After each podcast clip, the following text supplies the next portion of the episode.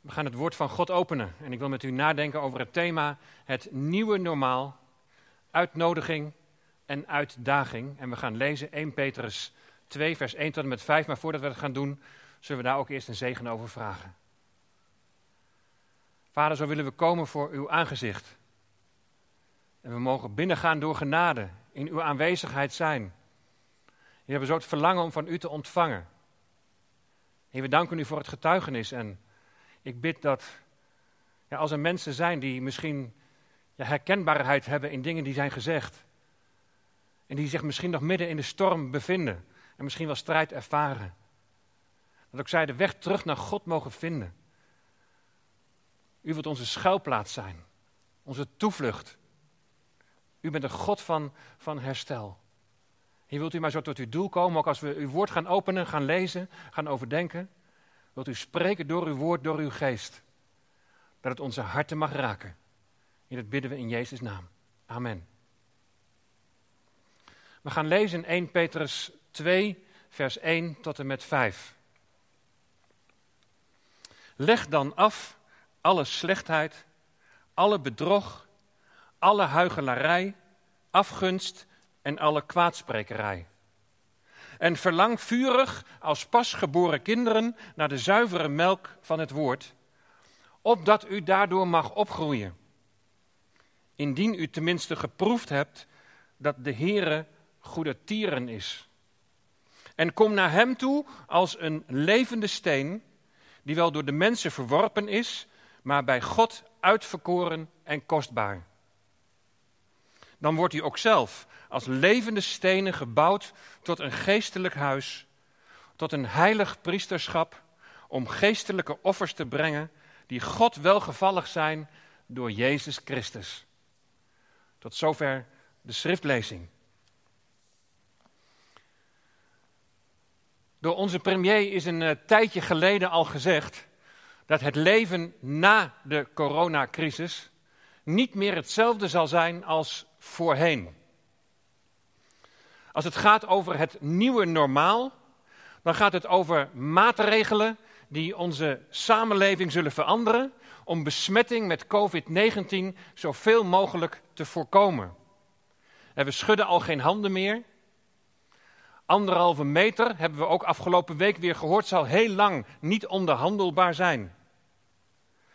En we zullen zien wat nog meer onder dat nieuwe normaal zal worden verstaan. Wellicht komen we nog voor hele lastige ethische vraagstukken te staan, keuzes te staan. Misschien zullen we nog wel meer worden beperkt in onze vrijheid. We weten het niet. Maar we kunnen ons daar druk over maken. We kunnen daar van alles van vinden. Maar we kunnen het maar heel weinig tot helemaal niet beïnvloeden. Waar je wel invloed op hebt, dat is hoe je als gelovige door de crisis gaat. En vanmorgen wil ik het dan ook met jullie hebben over een ander nieuw normaal.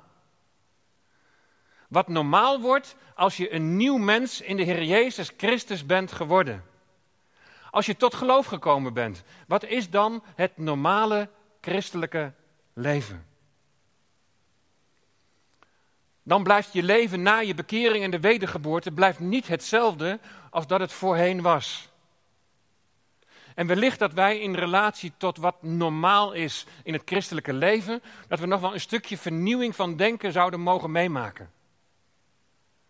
En wellicht kan deze overdenking je helpen om in tijden van crisis niet alleen te focussen op wat niet meer mogelijk is, maar dat je juist nieuwe mogelijkheden zult gaan zien, nieuwe mogelijkheden zult gaan ontdekken.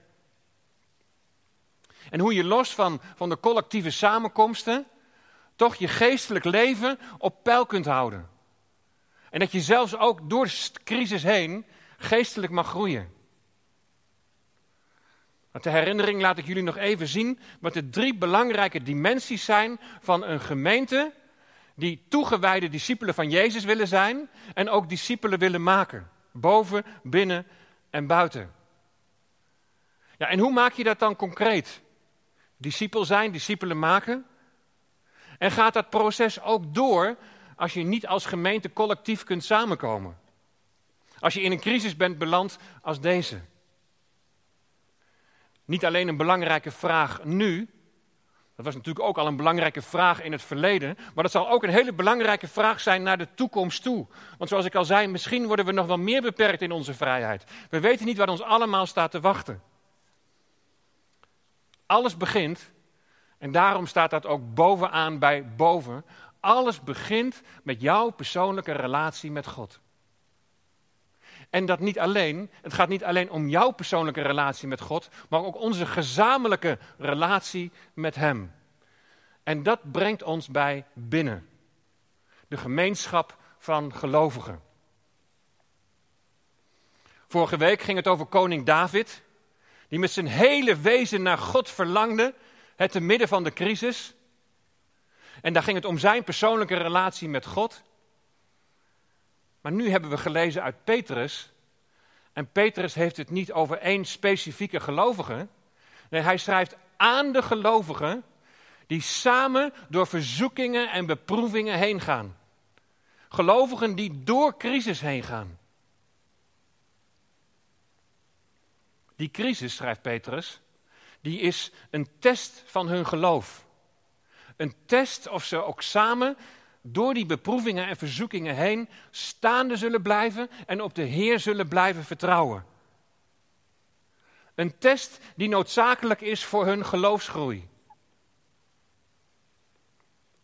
Vandaag ligt dus, dus de, de nadruk meer op het binnen. En de vraag hoe, de, hoe die geloofsgroei, hoe die verankerd zit in jouw leven. Hoe dat verankerd zit ook in het gemeenteleven, zo met elkaar. De oproep van Petrus aan de gelovigen is om te midden van de crisis, waarbij verzoekingen en beproevingen heel normaal zijn, om in die crisis heilig te zijn in je levenswandel. Want God heeft immers tegen zijn volk gezegd, en, en hij zegt dat nu ook tegen ons, wees heilig, want ik ben heilig. Wandel in de vrezen des Heren, schrijft Petrus. Wandel in ontzag voor Hem. Dit houdt Petrus de gelovigen voor. Leg dan ook af, hebben we gelezen. Alle slechtheid, alle bedrog, alle huichelarij, afgunst en alle kwaadsprekerij. En dit alles, dat is het nieuwe normaal als je de Heer Jezus Christus toebehoort. Hij die regeert in jou en jij toegewijd aan Hem. En crisis hoort erbij. Dat is het nieuwe normaal. Maar hoe komt dit alles nou binnen?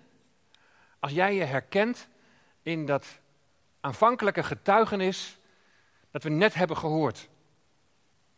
Hoe werd het ook alweer gezegd? Als, als jongen ervaarde ik dat ik rekenschap moest afleggen aan een almachtig en een rechtvaardig God. Een God van oordeel, een God die geen zonde door de vingers ziet. Een onbereikbaar God, waar je misschien bij kan horen als je een nieuw hart ontvangt, als het je maar gegeven wordt. En als je er veel om vraagt in gebed. Nou, als dit eenzijdige godsbeeld jou boven is, ja, dan kan er geen sprake zijn van intimiteit. Wat betekent dat dan? Schuilen onder de schaduw van zijn vleugels. Dat is dan niet die bescherming en die warmte, maar meer je onder de duim houden.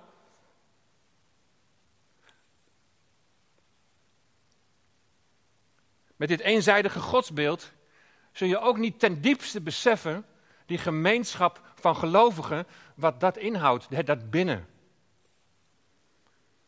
Dan blijft het binnen blijft vaak beperkt tot, tot religie, tot kerkgang, tot leven onder de wet. En wat is dan je boodschap voor buiten? Is dat dan alleen maar je mag dit wel en je mag dat niet?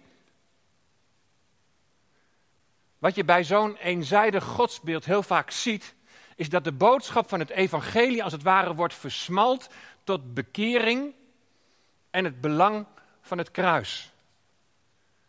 En laat ik helder zijn, dat is ontzettend belangrijk. Dat is heel wezenlijk. Maar met het eenzijdige godsbeeld kom je als het ware in een visueuze cirkel terecht van voortdurend maar weer terug naar die bekering, dan weer naar het kruis, dan weer naar de bekering, dan weer naar het kruis. Nou, gelukkig hoorden we in het getuigenis dat door de werking van de Heilige Geest ze ook zijn gaan zien dat God een liefdevol, een genadig en een barmhartig God is. En het is die barmhartigheid van God, schrijft Petrus, die ons opnieuw geboren deed worden. Wedergeboorte betekent gered worden van de macht, uit de macht van de zonde. Wat Jezus heeft volbracht aan het kruis van Golgotha. Maar wedergeboorte wordt ook heel duidelijk en nadrukkelijk in de Bijbel gelinkt aan de opstanding. De opstanding van Jezus uit de dood. Lieve mensen, er is een leven na het kruis. Een leven in de kracht van de opstanding van de Heer Jezus. En het is de bedoeling dat je als pasgeboren baby, dat je niet in die visueuze cirkel terechtkomt. Van bekering, kruis, bekering, kruis. Maar dat je juist verder gaat groeien. En dat is wat we in vers 2 hebben gelezen. Verlang vurig als pasgeboren kinderen naar de zuivere melk van het woord, opdat u daardoor mag opgroeien. Het nieuwe normaal is dat je er vurig naar verlangt om te groeien in je geloof. Maar dan moet die relatie met boven, die moet er wel zijn. En dat hoorden we gelukkig, hoorden we dat ook weer in het getuigenis terug. Ze zeiden, wij weten nu wat het is om een levende relatie met God de Vader te hebben. En daar zeiden ze nog iets achteraan. We weten nu wat het is om een levende relatie met God de Vader te hebben en die te onderhouden. Hoe doe je dat? Wat heb je allereerst nodig als het gaat om die groei in geloof? Maar dat, dat is een vurig verlangen naar de zuivere melk van het woord. Hier gaat het om het gepredikte woord waar de Heer Jezus Christus centraal staat. Wat houdt die groei in? Nou, allereerst groeien in het kennen van Hem, het kennen van de Heer Jezus. Opdat je ook leert om steeds meer op Hem te vertrouwen. Je leven in Zijn hand te leggen. Je, je door Hem te laten leiden door Zijn geest die in je woont. En als je groeit in het kennen van de Heer Jezus, dan zal dat ook je godsbeeld in balans brengen. Een gebalanceerd godsbeeld is zo enorm belangrijk, want dat bepaalt hoe je in het leven staat en hoe je functioneert, hoe je leeft. Het woord is ook een, is ook een waterbad. Het zuivert en het reinigt. Het laat je zien wat je moet afleggen en het laat zien wat je moet aantrekken. Het laat zien wat het normale christelijke leven is. Wees heilig, want ik ben heilig. Met een eenzijdig godsbeeld kan dit overigens helemaal scheef gaan groeien. Er kan een ongezonde werkheiliging ontstaan, met steeds maar weer die drang om aan die hoge norm van God te kunnen voldoen. Ook een ongezonde eenzijdigheid is Hem alleen maar zien als een liefdevolle en een barmhartige God. En het, en het verder niet zo nauw nemen met het gehoorzamen aan Zijn wil. Nou, om die scheefgroei te voorkomen en een gezond godsbeeld te krijgen, gaan we naar de volgende twee vragen kijken. En de eerste vraag is: in welke houding, in welke gezindheid traint Jezus zijn volgelingen in de drie jaar dat ze samen optrekken. En wat kunnen we daarin ook leren van, van ons godsbeeld? Ten tweede, hoe ontstaat nu een gezonde discipelschapsgemeente, een discipelschapscultuur, waarin, waarin de geestelijke groei ligt verankerd? Nou, om de aanpak van de Heer Jezus en de, en de gezindheid van de Heer Jezus enigszins te illustreren, wil ik jullie graag meenemen naar het volgende voorbeeld. Een voorbeeld waarin je ook twee godsbeelden, ja, als het ware, kunt zien. Monty Roberts, die bracht het grootste deel van zijn jeugd door met het bijeendrijven van wilde paarden op de hoogvlakte van de Verenigde Staten. En hij zag hoe zijn agressieve vader, hoe hij een nieuw paard zo nam, hem vastbond aan een paal en hem vervolgens met doeken begon te slaan. En het paard kreeg de neiging om weg te lopen, maar daar, die zat natuurlijk vast. En dat kon uren en uren kon dat duren, totdat zijn vader de wil van het paard gebroken had en hij met hem kon doen wat hij wilde. Daar zie je misschien een beetje dat ene godsbeeld in. Monty bedacht dat er toch wel een andere manier moest zijn om deze paarden te temmen. En wat hij deed, hij ging naar de hoogvlakte toe en hij ging deze paarden ging hij observeren. Hoe gaan ze met elkaar om? En hij, hij keek vooral naar de leidende merrie op het moment dat er een jonge hengst aankwam en die dan bij de kudde wilde gaan horen. En hij keek dan hoe die, hoe die uh, leidende merrie, hoe die zich ging gedragen. En wat deed die leidende merrie? Die ging daar staan en die deed zijn oren zo naar beneden toe, tegen zijn lijf aan. En hij keek die, die jonge hengst strak in de ogen. En dat, dat is een houding van uitdaging.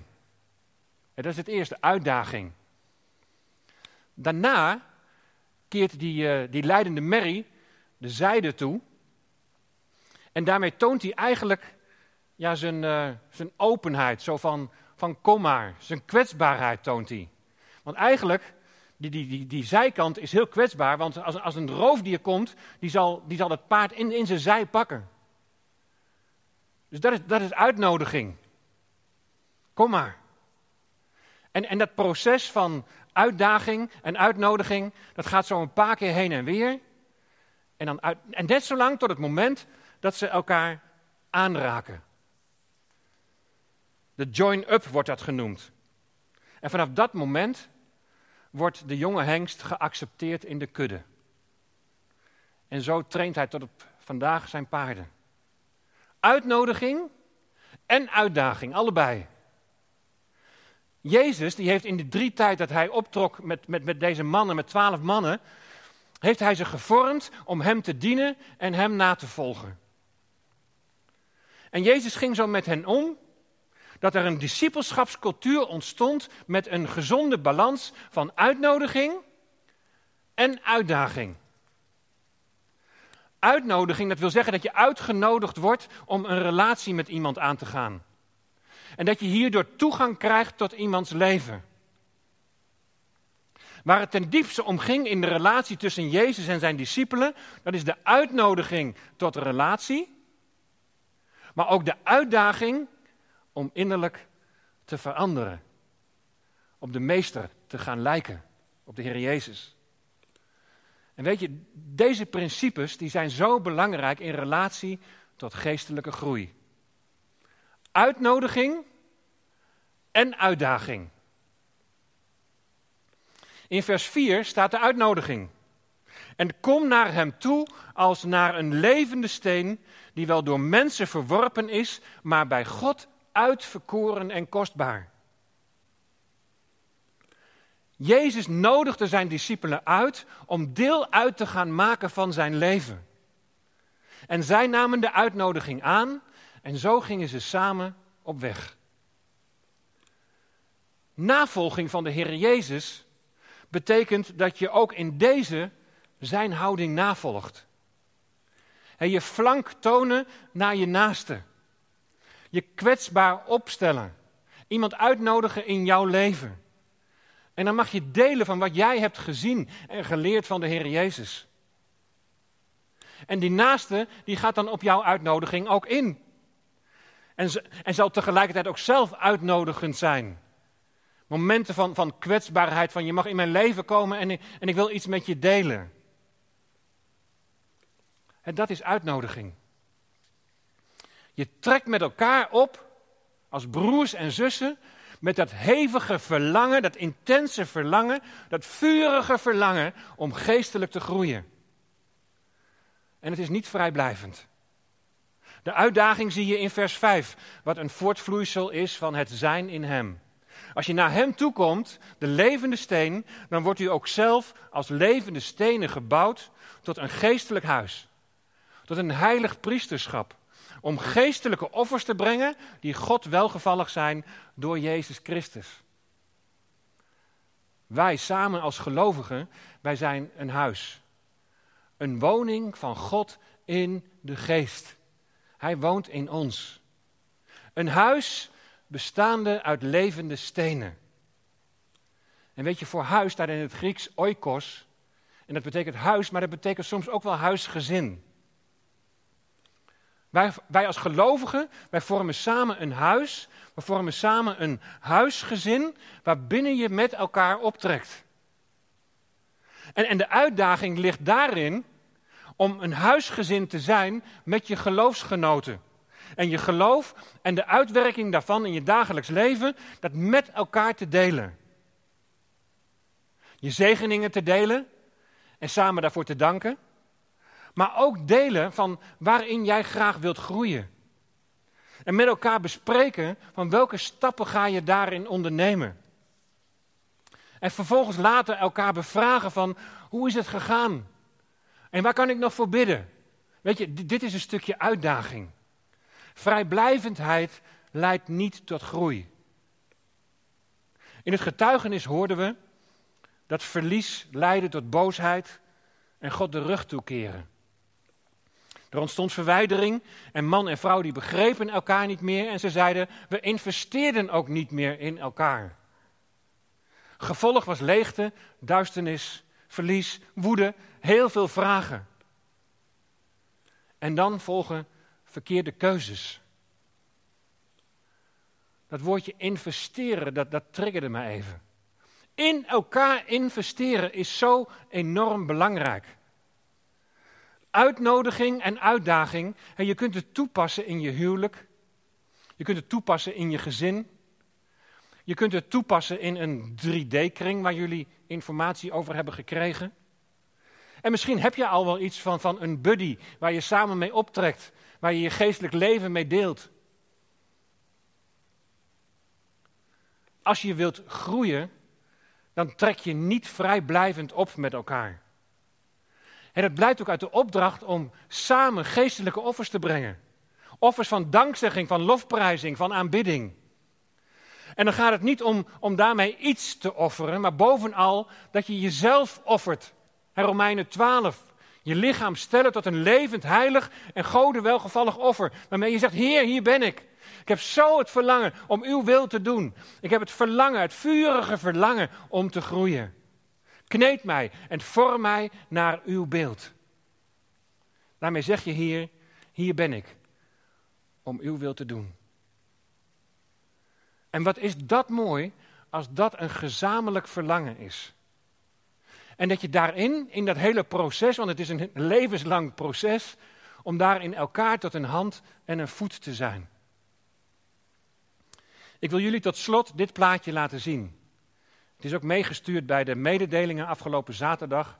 Dus je kunt het rustig nog eens nakijken. Misschien kun je er even een screenshot van maken of eventjes een foto van maken. Zodat je ook straks na de diensten nog eens even rustig met elkaar over van gedachten kunt wisselen. Stel, de kerk of je kring is goed in het creëren van gemeenschap. En er is een veilige en er is een fijne omgeving. Er is veel uitnodiging, veel vertrouwen. Maar je kerk of je kring is niet sterk in het bieden van uitdaging. Of je bent daar zelf niet naar op zoek. En dat wordt hier linksboven het predikantenkwadrant genoemd. Een knusse cultuur. De uitdaging die komt vooral hier van het podium. En dat is belangrijk en, en dat is goed. Maar het, is, het kan heel vrijblijvend zijn. Want wat ga je ermee doen? Je kunt het zo naast je neerleggen en er niks mee doen. En het er verder ook maar niet meer over hebben. Het is heel vrijblijvend.